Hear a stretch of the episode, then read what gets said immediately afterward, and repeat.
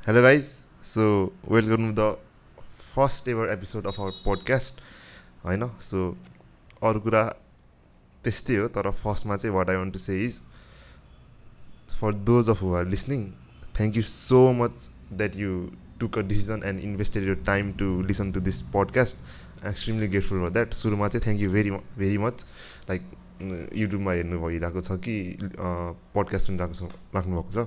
Thank you so much um extremely grateful for that so यो पडकास्टमा चाहिँ like एकदम त्यो डिजिटल मार्केटिङको अन्टरप्रोनरसिपको एकदम टेक्निक टेक्निकलिटिज मात्रै जाँदैनौँ होला हामी। सर फ्लट मात्रै गर्छौँ होला। इन्ट्रो पोडकास्ट हो यो। सो डेट गर्नु होला। फ्लट गर्छ नि त मान्छेहरूले। सो त्यस्तै फ्लटिङ जस्तै हो यो पोडकास्ट चाहिँ यो एपिसोड चाहिँ। सो यो पोडकास्टमा अलिकता दुई तिनवटा टपिकमा चाहिँ कुरा गर्छु म। सो इन्ट्रोडक्सन अब के भइरहेछ कस्तो भइरहेछ किन स्टार्ट गरेको यो पोडकास्ट होइन? किन स्टार्ट गरेको यो पोडकास्ट अनि त्यसपछि के के फाइदा छ पोडकास्ट गरेको होइन? अनि किन everyone why why everyone should start a podcast भन्ने कुरा नि अलिकता मेरो पर्सपेक्टिभ चाहिँ म हाल्छु। अनि सो अनदर थिङ इज जे जे पनि मैले भन्छु like I will it will be out of my experience होइन? मेरो नलेजको बेसिसमा भन्दा नि मेरो एक्सपिरियन्सको बेसिसमा चाहिँ मैले कुराहरू गर्नेछु यो पोडकास्टमा सो कतैबाट हेरेर चाहिँ लाइक सिकेर त लाइक द्याट्स गुड तर आफूले अप्लाई गरेको कुरा मात्रै भन् भन्न चाहन्छु म यो पोडकास्टमा चाहिँ। सो या त्यही नै हो लाइक मेन भनेको मेरो एक्सपिरियन्सहरू सेयर गर्छु। So let's get straight into it होइन? सो इन्ट्रोडक्सन दिँदाखेरि चाहिँ those of you don't know धेरैलाई चाहिँ चिने नै होला। तर my name is Anish Shrestha अनि आइएम नाइन्टिन इयर्स ओल्ड अनि त्यसपछि अहिले चाहिँ करेन्टली चाहिँ म डिजिटल मार्केटिङ गर्दैछु होइन? यो चाहिँ मेरो छोटो मेरो इन्ट्रो इन्ट्रोडक्सन भयो तर अहिले गरेको डिजिटल मार्केटिङमा कसरी एन्ड अप भयो त म भन्ने सानो ब्याक स्टोरी दिन्छु सर्ट एन्ड स्विट होइन? सो ट्वेन्टी एटिनमा चाहिँ मेरो भाइ र म भएर सार्थक प्रधान युथ सारहरू सार्थक प्रधान है ब्रो सो सार्थक र म भएर चाहिँ twenty एटिनमा we started and online backpack store pop culture प्रिन्टहरू भएको ब्याकप्याक स्टोर हामीले स्टार्ट गरेको थियो। Named at backpacker space Chitwan होइन? You can search it on Instagram अनि we started that back in twenty eighteen म चाहिँ क्लास टुवेल्भमा थिएँ भाइ चाहिँ सार्थक चाहिँ क्लास इलेभेनमा थियो। सो त्यो स्टोर चाहिँ हामीले त चितवनमा रन गर्थ्यो। आइएम फ्रम चितवन ओरिजिन चाहिँ चितवन हो मेरो। अनि ट्वेन्टी एटिनमा स्टार्ट गरेको थिएँ अनि ट्वेन्टी नाइन्टिनसम्म हामी दुईजना मजाले रन गऱ्यो खतरा मजा आयो। अनि ब्याक प्याकर चितवनले चाहिँ एउटा नयाँ साइड अफ इन्ट्रेस्ट चाहिँ इनेबल गरिदियो हामी दुईजनालाई। होइन सर न नयाँ नयाँ साइड अफ इन्ट्रेस्ट इनेबल गरिदियो कस्तो इन्ट्रेस्ट भन्दाखेरि सेलिङको इन्ट्रेस्ट फ्लिपिङको इन्ट्रेस्ट होइन? बेसिकली हामीले फ्लिपिङ त गरिरहेको थियो नि सो हामीले चाहिँ के गर्थ्यौँ भन्दाखेरि काठमाडौँमा होलसेलर थियो त्यो ब्यागहरू बनाउने। होइन? अनि हामीले चाहिँ त्यहाँबाट इम्पोर्ट गरेर लाइक सस्तोमा ल्याउने अनि यता चाहिँ अलिकता प्रफिट खाएर बेच्ने। बेसिकली फ्लिपिङ फ्लिपिङ भने त्यही त हो नि सस्तोमा किन जे पनि स्टक पनि त्यही हो होइन? होइन? कि कस्तो? बाइलो आयो त हो नि फ्लिपिङ भने एभ्रिथिङ पैसा पनि त्यसरी नै कमाउने हो नि बाइ बाइलो सेल जे पनि रियल स्टेट स्टक सामान बेच्ने हो कि सर्भिस बेच्ने हो कि everything is bitcoin shitcoin everything त्यही त हो नि बाइलो है सो हामीले त्यही गर्थ्यो फ्लिपिङ गर्थ्यो। त्यो फ्लिपिङको प्रोसेस चाहिँ एकदम मन पऱ्यो सेलिङको प्रोसेस होइन? ब्रो मन परेन? अति मन पऱ्यो नि अति मन पऱ्यो नि अँ। त्यही त अनि त्यहाँबाट नयाँ साइड अफ इन्ट्रेस्ट लिने गयो त्यहाँबाट अनि ह्यान्ड्स अन बिजनेस एक्सपिरियन्स पनि भयो। एकदम नुब थियो केही पनि थाहा थिएन हामीलाई तर वी एक्जिक्युटेड होइन? त्यसमा त प्राइड पनि लिनुपर्छ अनि ट्वेन्टी नाइन्टिनमा क्लास टुवेल्भ सक्यो मेरो अनि त्यसपछि अब चाहिँ अब चितवन बसेर हुन्न जस्तो फिलिङ आयो मलाई ग्रोथको लागि। चितवनमा लाइक इन्फ्रास्ट्रक्चर छैन नि त होइन? अन्टरप्रोनरसिपको त्यस्तो खासै केही पनि त्यो छैन। अनि स्लो छ यहाँको मार्केट अनि काठमाडौँमा त अब क्यापिटलै भइहाल्यो। काठमाडौँ भनेको न्युयोर्कै हो मुम्बई हो होइन टोकियो नै हो नेपालको। सो त्यो पर्सपेक्टिभमा चाहिँ ल काठमाडौँ गएर पढिदिनु पर्छ कलेज जोइन गरिदिनु पर्छ बाहना है कलेज जोइन गर्ने चाहिँ।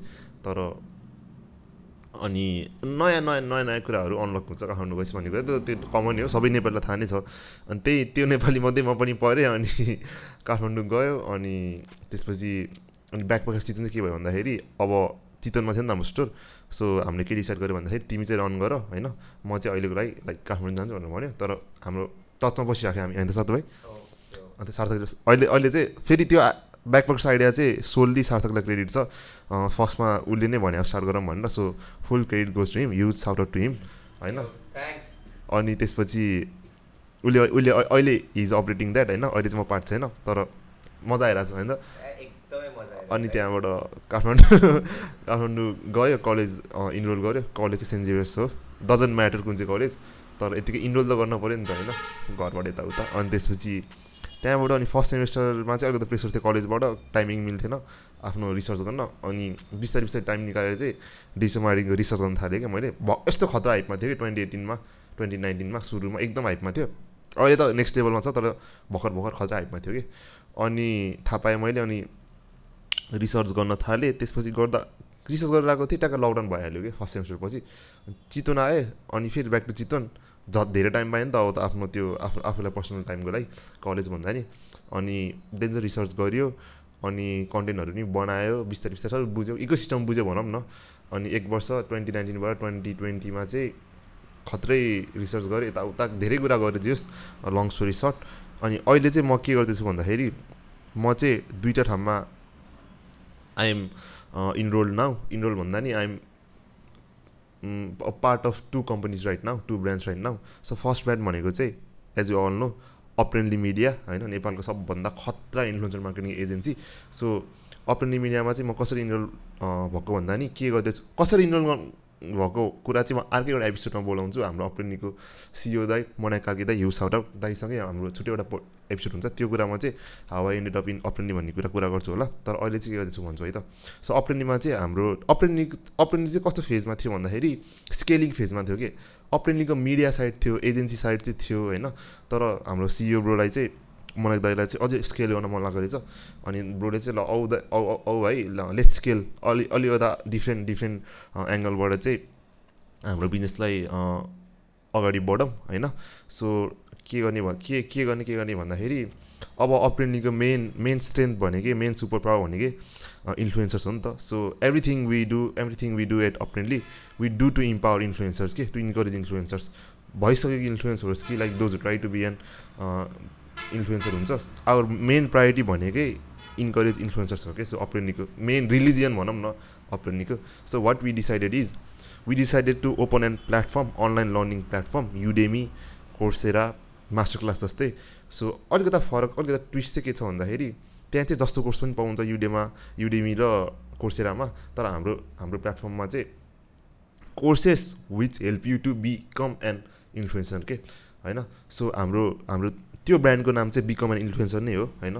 सो हाम्रो अर्को साइड अप्रेनिक अर्को साइडको ब्रान्डको नाम पनि बिकम एन इन्फ्लुएन्सर नै हो। सो साइट पनि हाम्रो बिहान इन्फ्लुएन्सर डट कम हुन्छ होला। सो त्यो पोर्टलमा चाहिँ कस्तो कस्तो कोर्स आउँछ भन्दाखेरि एकदम निस स्पेसिफिक कोर्सेस जुन चाहिँ इन्फ्लुएन्सरहरूलाई हेल्प हुन्छ कि? अब suppose how to how to speak in front of camera होइन? एउटा एकदम निस निस कोर्स भयो होइन? त्यो हुनसक्छ। फुड ब्लगिङ भयो छुट्टै निस होइन? फेसन ब्लगिङ भयो होइन? अनि त्यसपछि अन्टरप्रोनरसिपको कोर्सहरू आउँछ होला। होइन पोडकास्टिङको छुट्टै एउटा निस्कै कोर्स आउँछ होला। होइन ब्लगिङको एउटा कोर्स आउँछ होला। सो त्यसरी चाहिँ हामी त्यस्तो यस्तो टाइपको मोडलमा चाहिँ हामी जान प्रयास गर्दैछौँ। होपफुल्ली यो मन्थभित्र चाहिँ हाम्रो प्रोडक्टहरू लन्च हुन्छ लन्च हुन्छ होला। कोर्सेसहरू लन्च हुन्छ होला। सो टिचर्सहरू चाहिँ सबैले चिनेको एकदम रिप्रेसन भएको खतरा इन्फ्लुएन्सरहरू जस्तै मिस्टर फुडी ब्रो होइन मिस्टर फुडी नेपाल दाई त्यसपछि सिसन दाई होइन अनि मान्छे अग्रवालजी सो यस्तै यस्तै क्यारेक्टरहरूले चाहिँ लाइक ह्यान्ड्स अन एक्सपिरियन्स छ नि त उनीहरूको so they will be teaching the courses अनि नेपाली मार्केट चाहिँ डिस्टर्ब डिस्टर्बै गर्ने सोचिरहेको छौँ हामीले होइन? किनकि रिस्क पनि एकदम धेरै छ यसमा। अनि plus we trying to trying to encourage जो जो चाहिँ हो trying to become an influencer होइन who have something to say to the world होइन त्यस्तो मान्छे चाहिँ ट्राइङ टु इन्करेज त्यो चाहिँ अप्रेनिङको पार्ट भयो? युथ आउट आउटै अप्रेन्डमा फेरि। अनि अर्को अर्को ब्रान्ड चाहिँ हेमको हो। सो हेमको इज एन्ड जे पाइदे ब्रान्ड होइन is and eco friendly and sustainable brand होइन सो हेमकोले बेसिकली के सेल गर्छ भन्दाखेरि कसरी हेल्प गर्छ भन्दाखेरि मान्छेहरूलाई सो इको फ्रेन्डली प्रोडक्ट्सहरू हेमको हेमको फेब्रिकबाट बनेको प्रोडक्ट्सहरू ब्याग्सहरू टट ब्यागहरू त्यसपछि ह्याट्सहरू होइन ल्यापटप केसेसहरू बिस्तारै बिस्तारै हामीले प्रोडक्ट लाइन पनि एक्सटेन्ड गर्दैछौँ। अनि त्यहाँ चाहिँ स्पेसली मैले मार्केटिङ र सेल्स हेरिरहेको छु होइन? So huge shout out to Hemco CEO दाई हाम्रो रूपक पराजु दाई अनि दाईले पनि अब हेमको चाहिँ स्टार्टअप स्टार्टअप नै हो होइन एकदम स्मुथली रनिङ बिजनेस चाहिँ होइन अहिले सो स्टार्टअप नै हो स्टिल इन्क्युबेसन फेजमै छ हेमको चाहिँ सो म त्यसमा इन्भल्भ छु स्टार्टअपदेखि नै फर्स्टदेखि नै इन्भल्भ भएको त्यहाँ चाहिँ कम्पनी बन्द हुनुभन्दा अगाडि नै अब इन्भल्भ भएको सो इमोसनल एड्भर्टाइजमेन्ट पनि छ हेमकोसँग बेबी रेज गरे जस्तो हुन्छ नि त स्टार्टअपको लागि अनि सो त्यही नै छ यही दुइटा भेन्चर्सहरूमा चाहिँ म अहिले इन्भल्भ छु। अनि अभियसली आफ्नो पर्सनल ब्रान्ड पनि बिल्ड गर्न ट्राई गर्दैछु। सो यो चाहिँ मेरो छोटो मिठो इन्ट्रोडक्सन भइहाल्यो होइन?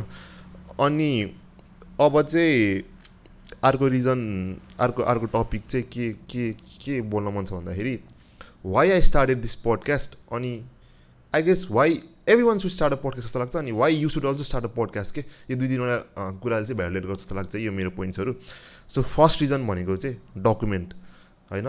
Document in a sense that ambition छ मसँग मेरो एम्बिसन के छ भन्दाखेरि फ्युचरमा सक्सेसफुल अन्टरप्रोनर भन्ने एम्बिसन हो एज क्लियर एज द्याट होइन? अनि डकुमेन्टेसन चाहिँ कस्तो सेन्समा भन्दाखेरि म चाहिँ तपाईँलाई त्यो सक्सेसफुल अन्टरप्रोनर बन्ने जर्नी चाहिँ मलाई देखाउन मन छ कि हजुरहरूलाई बुझ्नु भएन सो म फेल पनि हुनसक्छु सक्सेसफुल नहुन पनि सक्छु हुन पनि सक्छु तर आई जस्ट डकुमेन्टमा जर्नी अनि bring bring guys with me के किनकि जुनै पनि कुरामा पिपल आर भेरी इम्पोर्टेन्ट कि सबभन्दा ठुलो लेसन मैले अहिलेसम्म सिकेको लास्टमा मान्छेहरू नै हो कि? अल्टिमेट लेभरेज भनेको होइन? अल्टिमेट ह्याक भनेको नै। Unit to hack people unit to hack humans होइन? सो त्यही भएर चाहिँ like I want to डकुमेन्टमा journey and bring you guys with me so मलाई इन्ट्रेस्टिङ पनि आउँछ नि त होइन? म फ्लप खान्छु कि म के हुन्छु कि भनेर होइन? सो र मलाई मलाई पनि रमाइलो हेर्ने मान्छेलाई पनि रमाइलो अनि we can share our experiences अनि लर्निङ्सहरू फर्स्ट रिजन डकुमेन्ट यो पोडकास्टबाट गर्छु. लाइक आई विल टेल मेरो मेरो लाइफ लाइफमा के भइरहेछ मैले के गरेको छु रिसेन्टली भनेर अपडेट रिसेन्ट फ्रिक्वेन्ट अपडेट दिन्छु. So number one document to document यो journey to become a success in your niche होइन? You should start a podcast second reason भनेको चाहिँ अब आफ्नो एम्बिसन मिट गर्न त एक्लै त सक्दिनँ मैले होइन? तर खतरा मान्छेहरूलाई चिन्न पर्छ क्या ठुलै खत्रै काम गर्ने हो भने खत्रै मान्छेलाई चिन्न पर्छ कि इन्डस्ट्रीको? सो यो पडकास्टले चाहिँ के इनेबल गर्छ भन्दाखेरि ठुल्ठुलो मान्छेहरूसँग लाइक खतरा खतरा अन्टरप्रोनर्सहरूसँग कन्टेन्ट क्रिएटरहरूसँग इन्फ्लुएन्सरहरूसँग चाहिँ it it it enables a sense of relation के? डिप रिलेसन होइन? सो सपोज मिस्टर एक्स चाहिँ आउनुभयो अरे यहाँ। लाइक त्यस्तो राम्रोसँग चिनेको छैन तर mister X is a very खतरा गाई होइन? अनि मिस्टर एक्स चाहिँ आउनुभयो मेरो podcast like I invited him अनि के हुन्छ भन्दाखेरि एकअर्का एक दुईजना मान्छे चाहिँ थर्टी मिनट्स वान आवरसँग कुरा गऱ्यो भने चाहिँ अर्कै खालको रिलेसन बस्छ कि टेक्स्टभन्दा पनि। होइन सो त्यो हिसाबले पनि like podcast is very important कि टु नेटवर्क होइन। Network basically win win situation mister एक्सलाई पनि विन सिचुएसन मलाई पनि विन सिचुएसन किनकि the moment when mister X realises that कि अनिसले चाहिँ मलाई युज गरेको भनेपछि त्यो रिलेसन ब्रेक भइहाल्यो कि होइन nobody likes that no nobody likes the feeling of being used नि त सो विन विन सिचुएसन जहिले पनि राख्नुपर्छ होइन सो प्रोटिप प्रोटिप त के भन्ने? मैले सिकेको एक्सपिरियन्स होइन सो जहिले पनि जुन डिलमा नि विन विन सिचुएसन राख होइन अझै अझै हन्ड्रेड हन्ड्रेड पासलाई फिफ्टी फिफ्टी डिभाइड डिभाइड गर्नुभन्दा नि ग्यारिबीले के भन्छ भन्दाखेरि अगाडिको मान्छेलाई चाहिँ फिफ्टी वान देऊ बाँकीको फोर्टी नाइन चाहिँ तिमी राख भन्छ कि सो मेरो पनि त्यही त्यही त्यही त्यही त्यही थ्योरीमा चाहिँ मेरो एक्सन्सहरू म्याच हुन्छ। सो सेकेन्ड रिजन चाहिँ नेटवर्किङ होइन? नेटवर्किङ हो। यो पोडकास्ट स्टार्ट गर्नुको रिजन। अनि थर्ड रिजन भनेको चाहिँ to build your personal brand के? To build my personal brand के? होइन? सो पर्सनल ब्रान्डिङ एकदम भेग टपिक हो होइन? तर what I can say is the most important part of personal branding is in this internet world content हो कि? होइन? कन्टेन्टले कस्तो कुरा इनेबल गर्छ भन्दाखेरि you listen listening to me right now तपाईँ र म चाहिँ अब नेक्स्ट कन्टेन्ट मैले पोस्ट गरेँ भने चाहिँ you already feel fami familiar with me कि? किनकि फर्स्ट त एउटा एउटा एउटा एउटा पिस अफ कन्टेन्ट त कन्ज्युम गर्नु भइसक्यो नि त। सो नेक्स्ट नेक्स्ट नेक्स्ट गर्दा गर्दा गर्दा गर्दा यो सर्टेन टाइप अफ सबकन्सियस माइन्डमा चाहिँ तपाईँको के हुन्छ भन्दाखेरि this this guy is speaking is truth अलिकति ट्रस्ट पनि बिल्ड गर्छ कि? होइन like you know like you feel like like I know this guy भन्ने जस्तो पनि हुन्छ नि त। कन्टेन्टबाट कन्टेन्टले त्यो कुरा इनेबल गर्छ कि? सबकन्सियस माइन्डमा तिमी जति नै खतरा किन नहोस् if you're not putting out content you're त्यो मिसिङ अ युज अपर्च्युनिटी जस्तो लाग्छ कि मलाई चाहिँ everyone everyone was listening to right now अनि नेपालमा बिस्तारै त्यो कन् क्रिएटर इकोनोमी भन्ने कुरा पनि बिस्तारै अहिले इन्ट्रोड्युस भइरहेको छ। सो थर्ड रिजन चाहिँ कन्टेन्ट नै हो पर्सनल ब्रान्ड नै हो है पोडकास्ट स्टार्ट गर्नुको रिजन मेरो। सो यही नै थियो मेरो टप टप थ्री रिजन्सहरू टु स्टार्ट दिस पोडकास्ट अब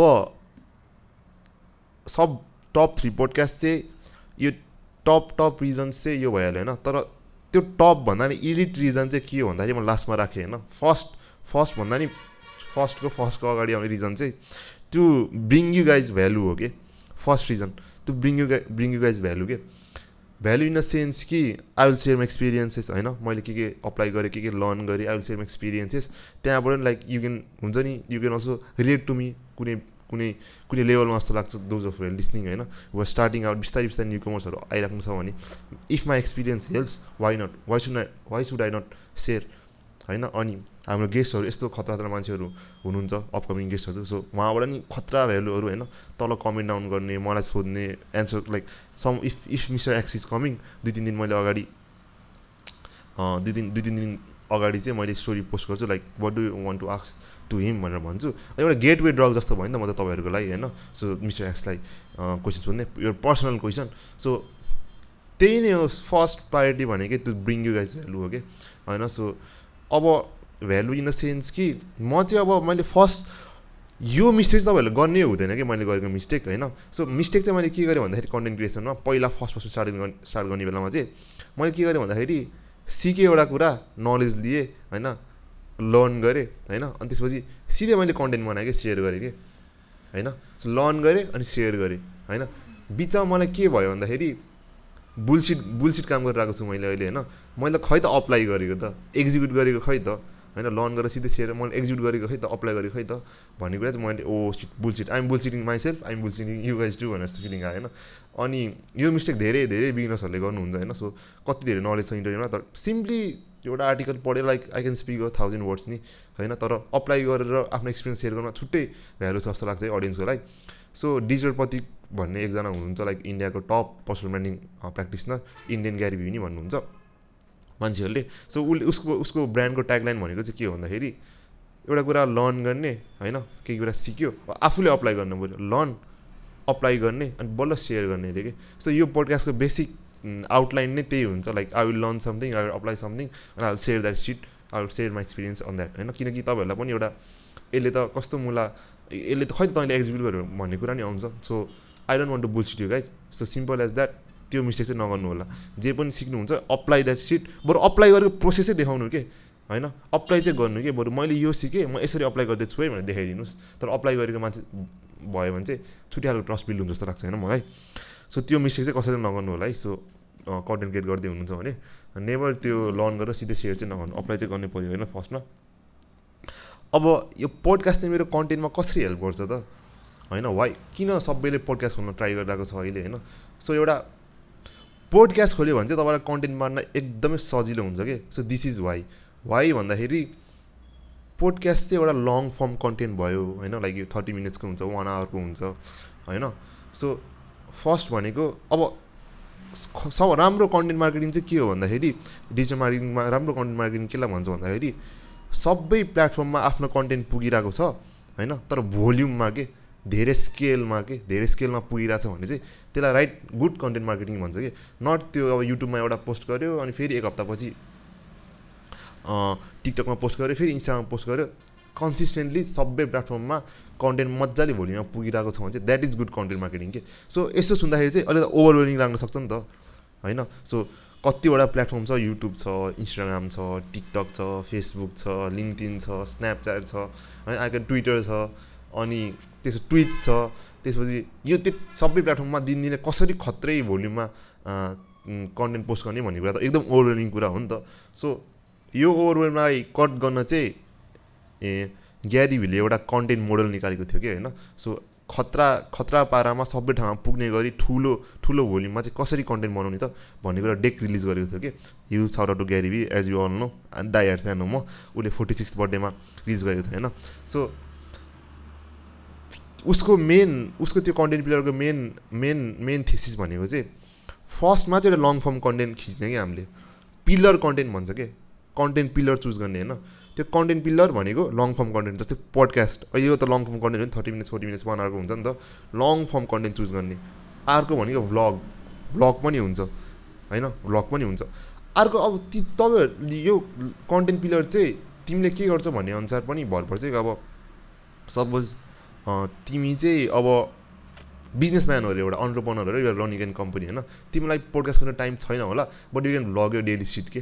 होइन डेली त कतिहरू एक्टिभिज भइरहेको हुन्छ नि एउटा सिइओको एउटा अन्टरप्रोनरको सो यु क्यान त्यो चाहिँ तपाईँको एउटा लङ फर्म कन्टेन्ट भयो होइन? कति अब अर्कै सो सो सोहरू एउटा तपाईँहरूले चाहिँ कसरी सोच्नु पऱ्यो भन्दाखेरि तपाईँको लङ फर्म कन्टेन्ट टिभीमा सो निकाल्छ नि मान्छेहरूले। हो त्यो सो सोच्नु पऱ्यो कि? होइन मिडिया कम्पोजिसन एड गर्नु पऱ्यो कि? फर इक्जाम्पल टिभीमा धमालाको हमला हुन्छ नि त्यो लङ फर्म कन्टेन्ट भयो कि? एउटा सो भयो। डेली डेली बेसिसमा आउँछ नि उसको रेगुलर बेसिसमा होइन? तपाईँहरूले पनि लङ फर्म गर्ने रेगुलर बेसिसमा निकाल्नु पऱ्यो होइन? अब प्रियङ्का कार्कीले चाहिँ मलाई किन खतरा इम्प्रेस किन गर्यो भन्दाखेरि अरू सेलिब्रिटीबाट ठ्याक्कै उसले उसको टिम र उसले चाहिँ के बुझ्यो भन्दाखेरि यो कन्टेन्ट मोडल बुझिहाल्यो अनि लङ फर्म कन्टेन्ट चाहिँ चप चप डायरिज भन्ने निकालिदिइहाल्यो कि युट्युबमा त्यो त एन एनटिभीमा पनि जान नि त्यो होइन? एनटी एनटिभीमा पनि जान नि त त्यो सो। होइन? एउटा खतरा मिडिया सो भयो नि त त्यो हो। उसले लङ फर्म कन्टेन्ट कुरा बुझ्यो कि? सो फर्स्ट भनेको चाहिँ मिडिया कम्पनी जसरी एक्ट गर्ने एउटा लङ फर्म कन्टेन्ट निकाल्ने। मेरो लागि पर्फेक्ट त मेरो लागि है तपाईँको लागि भ्लग हुनसक्छ। प्रियङ्का गाडीको लागि चप चप डायरिज हो होइन? अनि आइरहनु नो एउटा सेफको लागि कुकिङ सो हुनसक्छ होइन? एउटा गिटारिस्टको लागि मेबी आफ्नो कन्सर्टको भ्लग हुनसक्छ एनिथिङ एनिथिङ एउटा गेमरको लागि स्ट्रिम हुनसक्छ। गेम खेल्ने स्ट्रिम गर्ने लङ फर्म कन्टेन्ट निस्क्यो होइन? सो फर्स्टमा कन्टेन्ट प्लेयर फाइन गर्ने आफ्नो long form long form content find गर्ने सब धेरै जसको लागि चाहिँ पोडकास्ट इज द बेस्ट धेरै दिमाग लगाउनु पर्दैन भेरी इजी होइन? अनि सेकेन्ड के गर्ने? कन्टेन्ट पिलर निकाल्यो।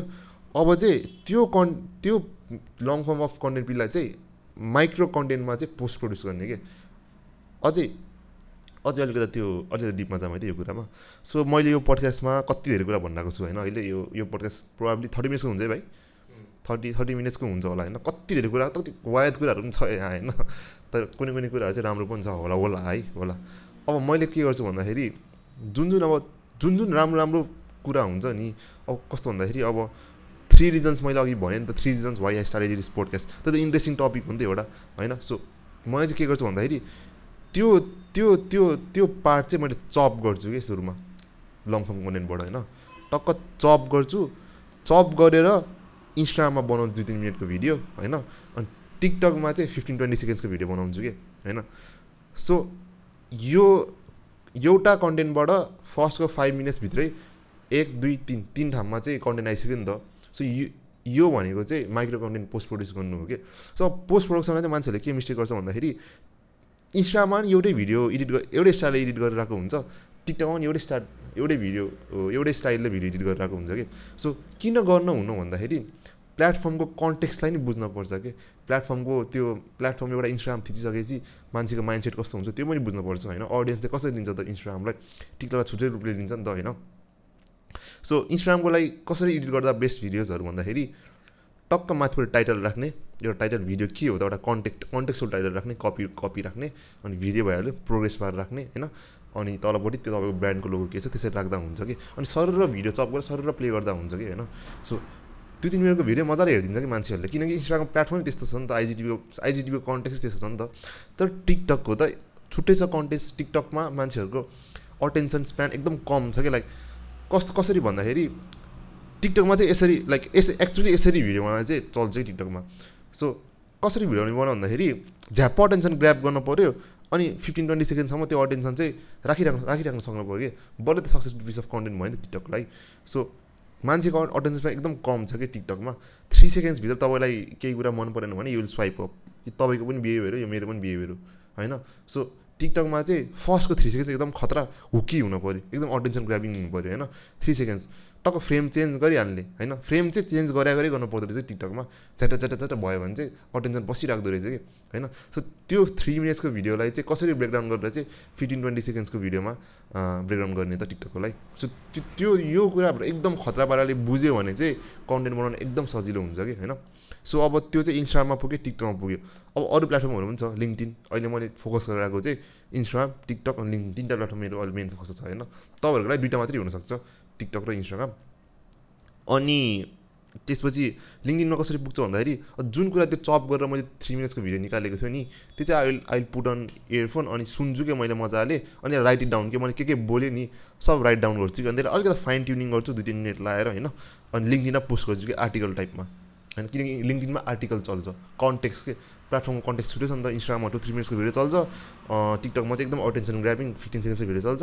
लिङ्कडिनमा चाहिँ आर्टिकलहरू चल्छ अब सबै ठाउँमा एउटै भिडियो राखेको भए रिजल्ट राम्रो आउँथेन होला।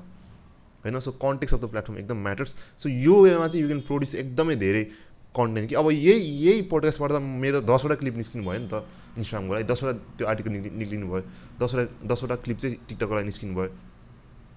सो यही नै हो कन्टेन्ट फर्मुला यही कन्टेन्ट फर्मुला मैले युज गर्नेवाला छु। होइन सो युल सी मेरो मैले के कस्तो गर्छु मेरो प्रोग्रेस कस्तो हुन्छ। यो कन्टेन्ट फर्मुला भ्यालिड छ कि छैन हामी जस्तो स्मल क्रिएटरहरूलाई बिग क्रिए बिग क्रिएटरहरू चाहिँ प्रुभ गरिसकेछ होइन। अमेरिका नेपालमा पनि यो यो कन्टेन्ट मेथड चल्छ भनेर। सो नेपालमा नि भ्यालिड हुन्छ कि हुन्न। So let's see let's see होइन लेट्स सी सो यही त हो एक्सपिरियन्स भनेको। अनि अर्को अर्को कुरा ध्यान दिन ध्यान दिन के पर्छ भन्दाखेरि आफ्नो पर्सनल ब्रान्ड बिल्डिङ हामीले चाहिँ कस्तो प्लेटफर्म चुज गर्नु पऱ्यो भन्दाखेरि सप्लाई अफ कन्टेन्ट चाहिँ एकदम थोरै छ होइन? धेरै मान्छेले कन्टेन्ट क्रिएट गरिरहेको छ त्यो प्लेटफर्ममा तर डिमान्ड चाहिँ एकदम धेरै छ कि? धेरै मान्छेले हेरिरहेको छ त्यो प्लेटफर्म तर थोरै मान्छेले क्रिएट गरिरहेको छ कि? सो यो भयो भने चाहिँ के हुन्छ भन्दाखेरि अर्ग्यानिक रिच बढी आउँछ कि? किनकि हेर्ने मान्छे बढी भयो नि त। प्रड्युस गर्नुभन्दा अगाडि सप्लाई एन्ड डिमान्डको बेसिक कुरा के? सो अहिले त्यो त्यो प्लेटफर्म भनेको चाहिँ टिकटक हो। टिकटकमा बनाउने मान्छे एकदम कम छ। हामीलाई लाग्छ कति धेरै टिकटक हुन्छ? एकदम धेरै टिकटक छ जस्तो लाग्छ तर एकदम कम छ कि बनाउने मान्छे। अब टिकटकको मन्थली युजर नेपालमा त्यो युजर भनेको फाइभ हन्ड्रेड मिलियन छ। फाइभ हन्ड्रेड मिलियनमा टिकटक बनाउने भनेको चाहिँ तपाईँको जम्मा टेन ट्वेन्टी के बिस हजार तिस हजार चालिस हजार पचास हजार मान्छेले बनाउँछ कि? तर पुगेन नि त त्यो रेसियो मिलेन नि त। सो त्यो त्यो गर्दा चाहिँ अर्ग्यानिक रिच एकदम म्यासिभ छ कि अडियन्स एकदम धेरै छ त्यहाँ टिकटकमा सो तपाईँहरूले नि त्यो कुरा चाहिँ एकदम आफूले भित्रबाट इन्टरलाइज गर्नु पऱ्यो कि ओ एन्ड डिमान्डको कुरा रहेछ अर्ग्यानिक रिच भनेको चाहिँ। सो जहाँ चाहिँ धेरै छ भन्दा अर्ग्यानिक रिच छ त्यही कन्टेन्ट बनाउने। लास्टमा चाहिने त हामीलाई धेरैभन्दा धेरै मान्छेले हेरिदियोस् फलोज गरिदियोस् फलो गरिदियोस् भन्ने कुरा हो नि त। So if you if you understand attention TikTok is the right place to attack right now किनकि सप्लाई एन्ड डिमान्डको कुरा एकदम खतरा अर्ग्यानिक रिच छ। यो अर्ग्यानिक रिच चाहिँ दुई तिन वर्ष मात्रै टिक्छ क्या। त्यसपछि फेरि इन्स्टाग्राम अहिले कस्तो छ अर्ग्यानिक रिच डेड छ नि? इन्स्टाग्रामको अर्ग्यानिक रिच डेड कस इन्स्टाग्रामको अर्ग्यानिक रिच किन डेड भयो भन्दाखेरि त्यस्तो माइन्ड ब्लोइङ रिजन छैन कि त्यसमा। सिम्पल सप्लाई एन्ड डिमान्डको रिजन छ कि। सुरुमा के भयो भन्दाखेरि इन्स्टाग्राम आयो। इन्स्टाग्रामको मेन प्लेटफर्मको मेन तपाईँको त्यो मोटो भनेकै रिलिजन भनेकै फोटोग्राफी थियो होइन। प्लेटफर्म खतरा भयो। धेरै मान्छेले धेरै फोटो खिचेर हाल्ने मान्छेहरू एकदम कम थियो तर हेर्ने मान्छेहरू एकदम धेरै थियो कि इन्स्टाग्राममा फोटोहरू होइन? सो त्यति बेला इन्स्टाग्रामको अर्ग्यानिक रिच खतरा थियो होइन? अनि बिस्तारै बिस्तारै जब जब इन्स्टाग्राम म्याचहरू हुँदै गयो हुँदै गयो मान्छेहरूले धेरै कन्टेन्ट क्रिएट गर्न थाल्यो कि? हरेक अब जहाँसम्म लाग्छ if you using Instagram right now तपाईँले केही न केही पिस अफ कन्टेन्ट चाहिँ बनाइछ कि इन्स्टाग्राममा अहिलेसम्म होइन? तर मोस्ट प्रोभाब्ली टिकटक चलाउनु हुन्छ भने धेरै मान्छे चाहिँ टिकटक नबनाएको हुनसक्छ कि अहिलेसम्म? सो बिस्तारै बिस्तारै इन्स्टाग्राममा चाहिँ अब क्रिएटर पनि बढी भयो हेर्ने मान्छे पनि बढी भयो म्याच भयो क्या त्यो रेसियो। होइन अझै हेर्ने मान्छे बढी छ अहिले। आई मिन बनाउने मान्छे बढी छ। होइन? सो यो यो यो कुराले के भयो भन्दाखेरि ल अब अर्ग्यानिक रिच डेट भयो कि। अनि त्यसपछि अब फेसबुकले के गरिदियो भन्दाखेरि ल तिम्रो तिम्रो अब अब तिम्रो अर्ग्यानिकली धेरै तिम्रो भ्युज आउँदैन होइन? अब चाहिँ थोरै पैसा खर्च गरेर थोरै एड स्पेन्ड एडमा लगाऊ भनेर ट्राई गरेँ कि। एडमा लगाऊ कस्तो भ्युज आउँछ हेर नि त भनेर भन्यो एड प्रोडक्ट इन्ट्रोड्युस गर्यो इन्स्टाग्रामले खतरा भयो एड प्रोडक्ट धेरै मान्छेले हेरिदियो एड सस्तो पैसामा। अब के भयो भन्दाखेरि ओ इन्स्टाग्रामलाई के लाग्यो भन्दाखेरि ल हाम्रो प्रोडक्ट खतरा छ होइन? एडबाट यिनीहरूलाई रिच दिउँ पैसा तिरेर चाहिँ रिच रिच लिएर आउने हेल्प गरौँ। अर्ग्यानिक चाहिँ बन्द गरिदिउँ हो त्यही भयो कि अहिले। अहिले अर्ग्यानिक बन्द गरिसक्यो इन्स्टाग्रामले खतरा कन्टेन्ट मात्रै एकदम content hundred by hundred content मात्रै एक्सप्लोरमा ऱ्याङ्क हुन्छ कि नत्र? हाम्रो सबैको कन्टेन्ट ऱ्याङ्क हुन्न नि त।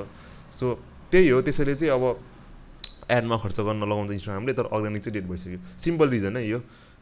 बनाउने मान्छे भन्दा हेर्ने मान्छे धेरै भएपछि अर्ग्यानिक रिच हुन्छ कि जहिले पनि। जबसम्म त्यो रेसियो हुन्छ नि अर्ग्यानिक रिच हुन्छ हुन्छ। युट्युबमा हेर्नुहोस् न हेर्ने मान्छे पनि उत्तिकै छ बनाउने मान्छे पनि उत्तिकै छ होइन? कन्जस्ट सेचुरेसन भइसक्यो कि। हो इन्स्टाग्रामै त्यही त्यस्तै हुन्छ अब। एक वर्षभित्र हुन्छ होला सायद होइन? अब टिकटक चाहिँ हो फर्स्ट अर्ली फेजमा छ कि त्यो। त्यो त्यो हुनुभन्दा धेरै टाढा छ कि त्यो एड प्रोडक्ट इन्ट्रोड्युस हुनुभन्दा अगाडि। बाहिर चाहिँ भइसक्यो तर नेपालमा एकदम टाइम छ कि? सो टिकटकको चाहिँ फाइदा उठाउनु होइन। सो टिकटक चाहिँ वाइ युज अट्याक टिकटक भन्ने कुरा सानो समरी भइहाल्यो। यो अब कन्टेन्ट क्रिएट चाहिँ अब कन्टेन्ट क्रिएट गर्नेमा चाहिँ मान्छेले धेरै टाउको देखाउँछ कि? के क्रिएट गर्ने होला? होइन? अनि लाइक मेरो लाइफमा इन्ट्रेस्टिङ छैन। के के के के बनाउने त कन्टेन्ट होइन? खतरा कन्टेन्ट कसरी बनाउने भनेर भन्छ होइन? सो कन्टेन्ट बनाउनु त्यस्तो गाह्रो छैन कि? के डकुमेन्टेसन गर्दा हुन्छ कि? कसरी डकुमेन्ट गर्ने भन्दाखेरि सपोज युएर युवा र के भन्छ? गिटार प्लेयर रे होइन गिटार प्लेयर हो तिमी। तिम्रो तिमीलाई कन्टेन्ट के बनाउने के बनाउने भइरहेको छ होइन? सो तिमीले चाहिँ कसरी कन्टेन्ट बनाउन सक्छौ भन्दाखेरि टोक्नु देखेको होइन? तिम्रो मेन काम भनेको गिटार बजाउने हो नि त होइन? तिम्रो ब्यान्डमा बसेर तिम्रो गिटार बजाउने तिम्रो मेन काम हो नि त होइन? सो तिम्रो लाइफ त्यस्तो तिम्रो एक्स एकदम इन्ट्रेस्टिङ लागेको छैन भने चाहिँ what you can do is दिनभरि जे जे काम गर्थ्यौ राति राति क्यामेरा अगाडि बसेर फिफ्टिन मिनट्स बोलिदेऊ कि? तिमी के के गऱ्यौ भनेर मात्रै के? होइन? त्यो त्यो गऱ्यौ गरेको कुराहरू मात्रै तिमीले इन्स्टाग्राम टिकटकमा यसरी हाल्न थाल्यो भने डेली मान्छेहरूले इन्ट्रेस्टिङ लाग्छ कि मान्छेहरूलाई? कता कता केबाट थाहा छैन कसरी इन्ट्रेस्टिङ लाग्छ?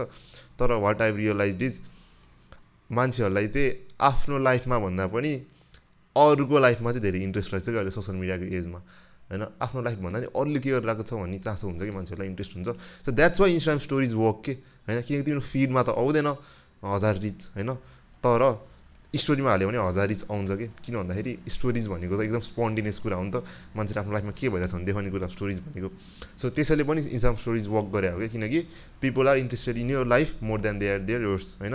आफ्नो आफ्नो आफ्नो लाइफमा चाहिँ कम इन्ट्रेस्टेड छ अर्को लाइफमा धेरै इन्ट्रेस्टेड छ कि आज आजकलको मान्छेहरू। सो कन्टेन्ट क्रिएट गर्न त्यस्तो गाह्रो छैन। आफूले के गरेको त्यो त्यो देखाइदिने होइन?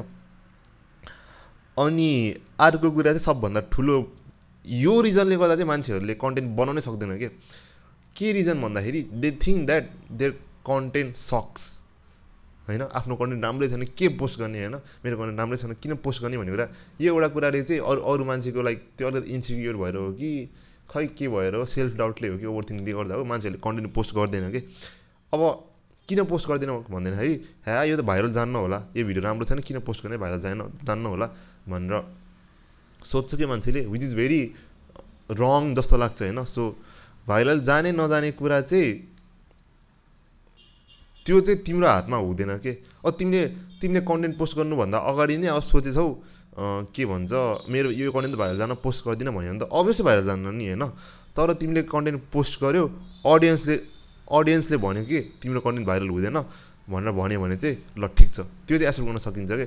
मार्केटलाई चाहिँ जहिले पनि डिसिजन लिन दिने हो कि कन्टेन्टमा चाहिँ कन्टेन्ट मार्केटमा चाहिँ। तिमीले चाहिँ भ्ल्याट फालिदिने हो होइन? मार्केटले डिसाइड गर्छ कि तिम्रो कन्टेन्ट राम्रो छ कि छैन भनेर। किनकि हेर्ने त मार्केटले नै हो।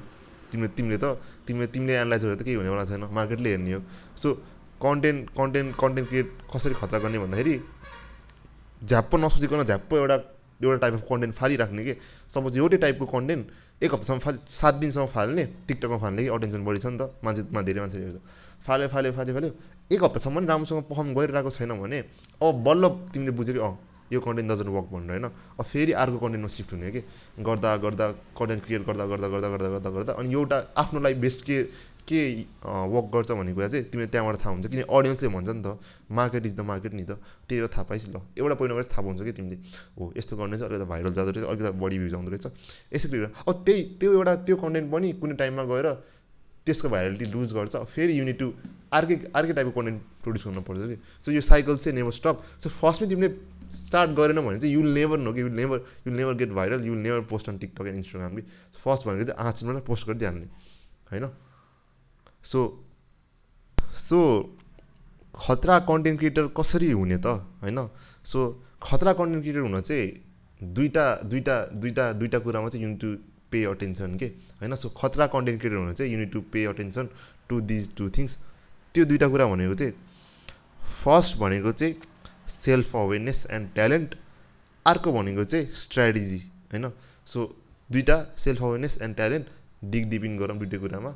होइन? सो सेल्फ अवेरनेस र ट्यालेन्ट भने चाहिँ के हो भन्दाखेरि तिमीलाई चाहिँ आफ्नो बेस्ट फर्म अफ कम्युनिकेसन र स्टोरी टेलिङ थाहा छैन भने बेसिकली सोसियल मिडिया गर्ने भनेको स्टोरी टेलिङ त हो नि आफ्नो स्टोरी भन्ने हो आफूले कम्युनिकेट गर्ने हो नि त। सबभन्दा क्रुसल पार्ट भनेकै कम्युनिकेसन स्टोरी टेलिङ हो नि त।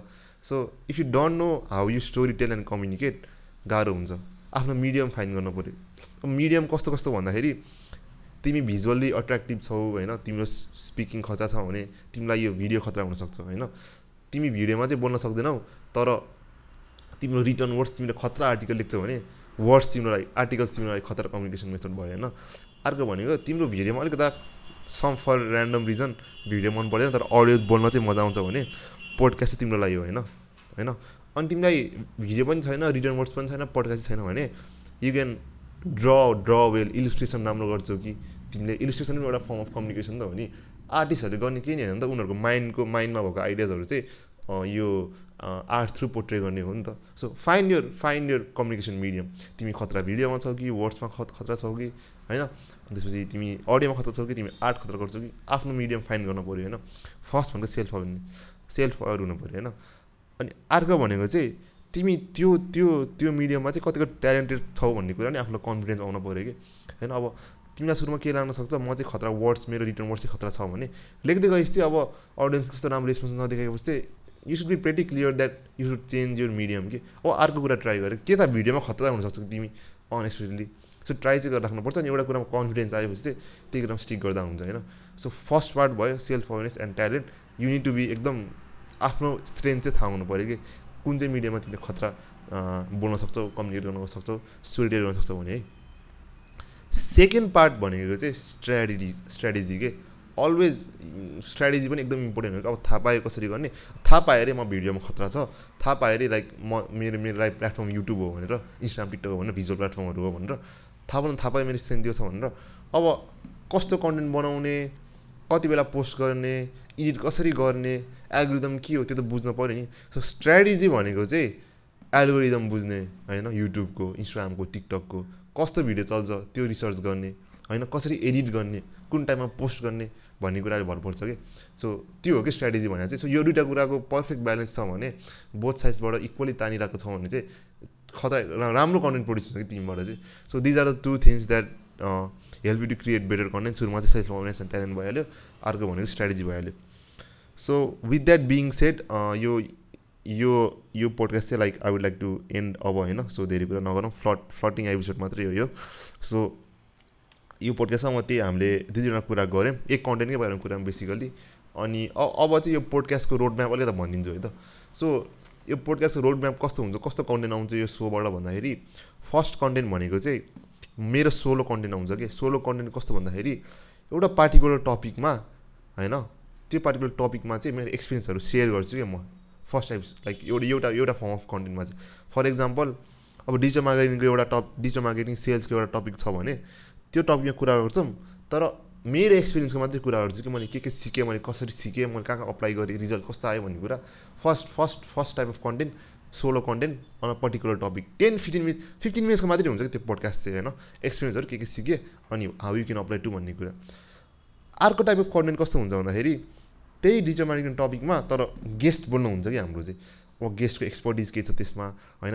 गेस्टको एक्सपिरियन्सेसहरू होइन? च्यालेन्जेसहरू स्ट्रगल्सहरू एचिभमेन्ट्सहरू गोल्सहरू एम्बिसन्सहरू के हुन्छ त्यो टपिकमा डिजिटल मार्केटिङमा सो हप्ताको दुईवटा एपिसोड निकाल्न ट्राई गर्छु। एउटा चाहिँ मेरो सोलो एपिसोड अर्को चाहिँ गेस्ट एपिसोड सो अब हाम्रो टपिकहरू भनेको यही नै हुन्छ। डिजिटल मार्केटिङ हुन्छ मार्केटिङ हुन्छ सेल्स हुन्छ ब्रान्डिङ हुन्छ मेनली ब्रान्डिङ हुन्छ। अनि त्यसपछि कन्टेन्ट क्रिएसन हुन्छ होइन? कन्टेन्ट अब इन्फ्लुएन्सिङ हुन्छ इन्फ्लुएन्सर्स हुन्छ। अन्टरप्रोनरसिप पनि हुन्छ मेन बिजनेस हुन्छ। सो यही टपिक नै हुन्छ हाम्रो। मेनली सबै रिलेटेड चाहिँ अनलाइनको अनलाइनसँगै रिलेटेड हुन्छ। अफलाइन कुरा चाहिँ अफलाइन दुनियाँको चाहिँ हामी त्यस्तो कुरा गर्दैनौँ होला। ए इन्टरनेट इको सिस्टमको चाहिँ कुरा गर्छौँ होला हामीले। लाइक अन्टरप्रोनर्स भयो भने लाइक अनलाइन चाहिँ बिजनेस गरेको मान्छेहरू कि? अनलाइन अन्टरप्रोनर्सहरू अनलाइनै अन्टरप्रोनर बिल्ड अन अनलाइनै अन्टरप्रोनरसिप गरेको मान्छेहरूसँग कुरा गर्छौँ होला। So that's that's pretty much it so केही न केही लाइक मेरो एक्सपिरियन्स सेयर गरेर लाइक होप यु गाइज अलिकति नयाँ पर्सपेक्टिभ खुल्यो जस्तो लाग्छ मलाई। दुई दिनवटा वर्ड सेयर गर्दाखेरि। So once again thank you so much for investing your time guys होइन टाइम दिनुभयो to listen to this podcast होइन so thank you so much I'm extremely grateful भित्रबाट आइम एक्सट्रिमली ग्रेटफुल होइन अनि so भन्दा भन्दै let's end this episode here अनि लास्टमा चाहिँ सानो फेभर माग्न चाहन्छु for you I I want to आक्स you guys a favour so favour चाहिँ के गरिदिनु पऱ्यो भन्दाखेरि यु नि you guys need to comment के कमेन्ट चाहिँ एकदम भ्यालुएबल हो कि that's how that's how better content create गर्न सक्छु नि त मैले होइन? सो तपाईँहरूले कमेन्ट गर्नुहोस्। कस्तो कन्टेन्ट कस्तो कन्टेन्ट हेर्न मन छ? अनि त्यसपछि को को मान्छेसँग चाहिँ कुरा गर्दा तपाईँहरूलाई धेरै भ्यालु आउँछ? इन्डिभिजुअली एकदम पर्सनल क्वेसन सोधिदिनुहोस् होइन? आफ्नै निजको क्वेसनहरू सोधिदिनुहोस्। I will try to answer मेरो एक्सपिरियन्सहरू अनुसार अनि प्लिज सेयर है? Share this podcast to someone who fine will find it valuable if some is trying to create content if some is trying to do digital marketing if some is trying to do branding होइन? Personal branding building भन्छ। त्यो मान्छेलाई share गरिदिनुहोस् होइन? So that's it man share गरिदिनुहोस् होइन? Comments गरिदिनुहोस्। त्यही नै हो सबभन्दा ठुलो आक्स मेरो लागि अरू केही पनि छैन। अनि I will I I will never never try to sell you guys anything होइन? कोर्स सोर्स बनाएर यो हुन्छ नि गर्छ नि मान्छेहरूले। सो त्यो चाहिँ म गर्दिनँ। सबै कुरा जे हुन्छ फ्री नै हुन्छ एक्सक्लुसिभ नै हुन्छ। I don't want to guys sell you anything होइन? ज कहिले कन्टेन्ट कन्टेन्टमा चाहिँ आई विल नेभर मोनिटाइज जस्तो लाग्छ मेरो फ्युचरमा सेल कोर्सेसहरू बनाएर यसो त केही पनि गर्दिनँ होला। सो फ्री नै सबै कुरा जे हुन्छ मेरो ब्रेन हुन्छ नि। म चाहिँ पोर्ट्रे गर्न सक्छु मेरो ब्रेनको कुराहरू। everything will be free. So with that being said thank you so much guys for staying staying to the last. Only yes let's end this episode here.